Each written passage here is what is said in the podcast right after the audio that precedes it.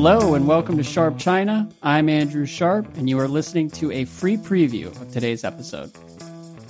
You know, the challenge, of course, is uh, yes, you may not want home prices to con- continue to go up in a in a pretty crazy fashion, but how do you correct it so that they just stabilize instead of actually dropping Crash. in a pretty crazy fashion? Right. Uh, And, and so responsible financial planning among everyday Chinese households would typically lead to real estate investment as opposed to well like- to, to start with and then Yeah. there haven't been very particularly good outlets for you know the the the interest rates for for savings historically been low so people then would invest in these wealth management products which then actually a lot of them invest in the real estate industry and then a fair number of them have turned out to um, have gone bust Mhm. uh, you know there just there just aren't there haven't been uh, historically a lot of good channels for people to you know um, places for people to channel their savings so real estate became um, a, pretty easy one and for a long time quite successful made people a lot of money on paper. So i guess the, the broader point i'm trying to make though is as you look at sort of how bearish or, or how the economy might play out you know and whether or not we're in one of these cycles where at some point the government will do enough with policies and enough with sort of talking up things and silencing negative voices that sentiment turns if the real estate market doesn't get fixed i think that's gonna i, I think that is ultimately going to be the bigger driver of at least on the consumer side how consumer confidence returns that because, makes sense. you know and, and even but even if the real estate market gets fixed if people still can't find jobs or are getting getting salary cut it just it's it's a i mean this is the non professional economics version of just saying it's it's a mess right now and one of the other other issues we're seeing and it's and it's been reported in some places there are a lot of anecdotes is you know there is a fiscal crisis in a lot of places a lot of local governments are running out of money you know Right. they're cutting salaries for uh their cadres they are um you know stiffing outside vendors on on on bills i mean there there's it's like there They're are i- lots of issuing more and more fines there's no to, money to now. local citizens too, you know, to, to Right, raise so- revenue that way. So so there there there are some really significant issues in the economy that again I think from the top level that I, I- don't think they're unaware. I think they think they can grind through these and end up on the better side. The problem is during that grinding through process, I think the question is how bad might it get? Right.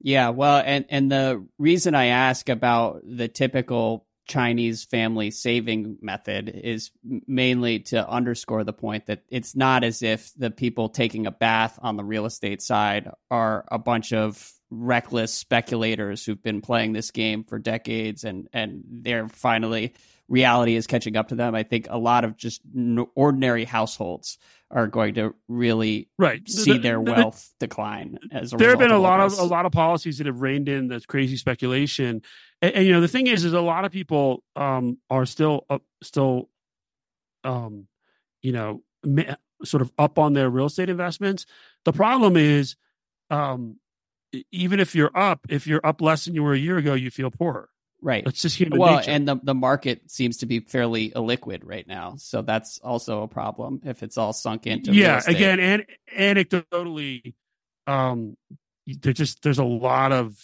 people trying to sell right now in places like beijing and shanghai and and they're just far more sellers than buyers Right. So, okay, beyond the economy, politics, foreign policy, U.S. China, um, what interests you on any of those fronts as we look ahead to 2024?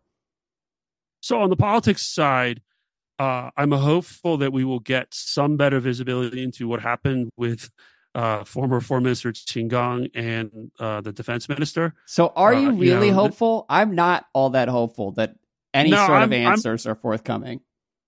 Uh i'm hopeful we will learn more we, it may not be the full truth Okay. Um, I think right now in the vacuum, uh, again, you could sort of say what you want about what happened to them, and no one can say you're wrong. So it's in the PRC's interest to at least put forth some sort of official explanation. Uh, maybe. I mean, if it turns out that they were spying, you know, that, that they, they were leaking missile secrets to the U.S. or the UK, um, then it's probably not in their interest to let it out. Right. Um, right. So again, but but I would, I, I- mean, I something you got to be hopeful about something. So I'm hopeful we'll learn more about that. I think, uh, you know, we're we're what 13 months out from the, you know, since the 20th Party Congress.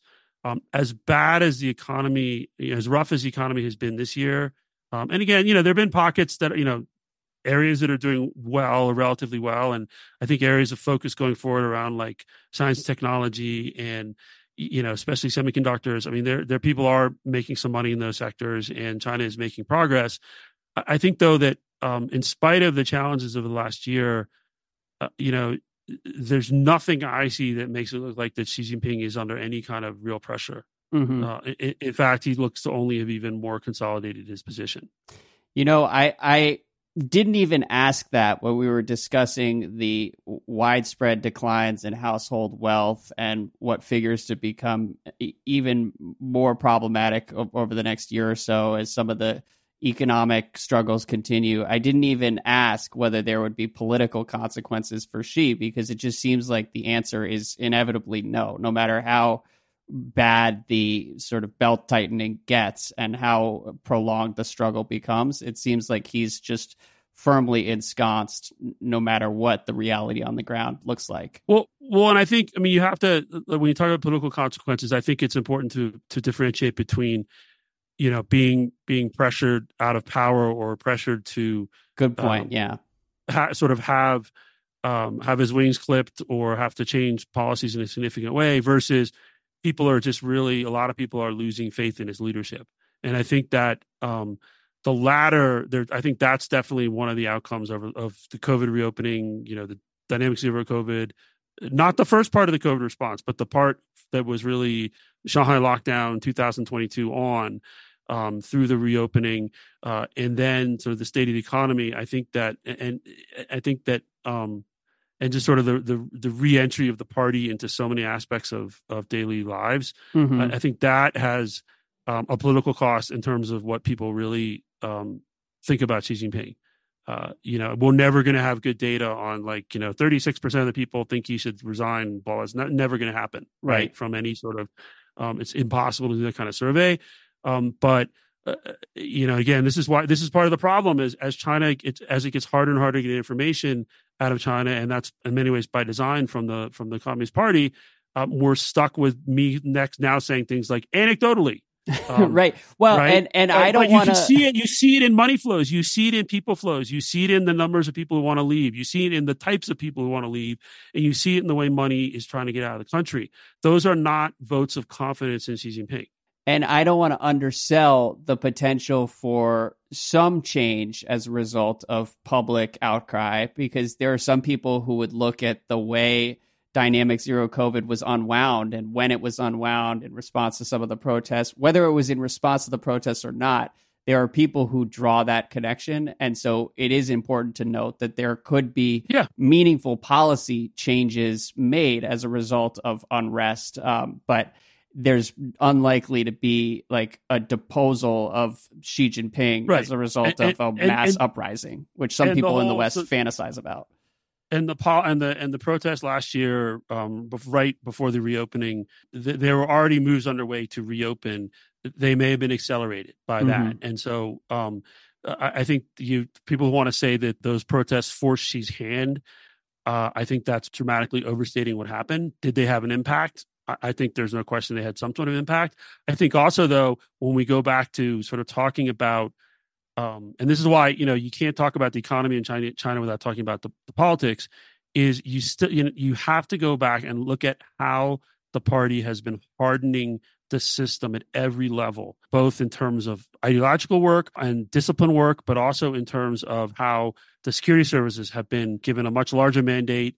Um, are it just they, they are hardening to be able to withstand people getting pretty upset about certain things. And right. the protests last year I think were a bit of a wake up call because I think they were pretty surprised that things like that could still happen in the mm-hmm. way that they did with the speed that they did and the geographic um, sort of the geographic spread of those protests. You basically, you know, in several large cities and campuses, university campuses around China, um, and so uh, you know, it's it's not a it's not a static thing. On the one hand, there are more pressures uh, domestically, I think, because of the the economic problems.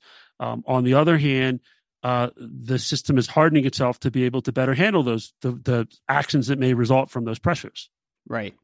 So beyond the political sphere, or, or do you have any final thoughts well, on the other, political sphere? No, no. And one other thing to look for, actually, it, it, it, often I think gets overlooked in sort of some of the media coverage of um, of China, you know, because it's not the party congress, but um, or, or, a party plenum, but there will be the um, the CCDI, the Central Discipline Inspection Commission, is going to have its plenum. I think in this I forget that. I think it might even be the sixth of January or sometime in the early, like I think it's it's in the first ten days or so of January.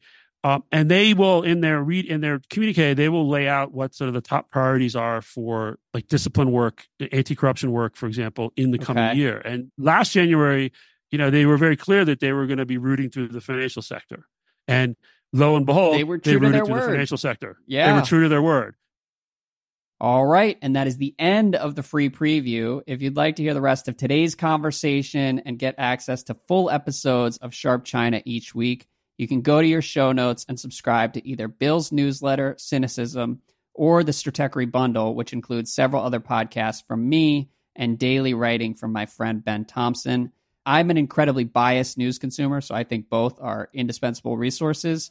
But either way, Bill and I are going to be here every week talking all things China, and we would love to have you on board. So check out your show notes, subscribe, and we will talk to you soon.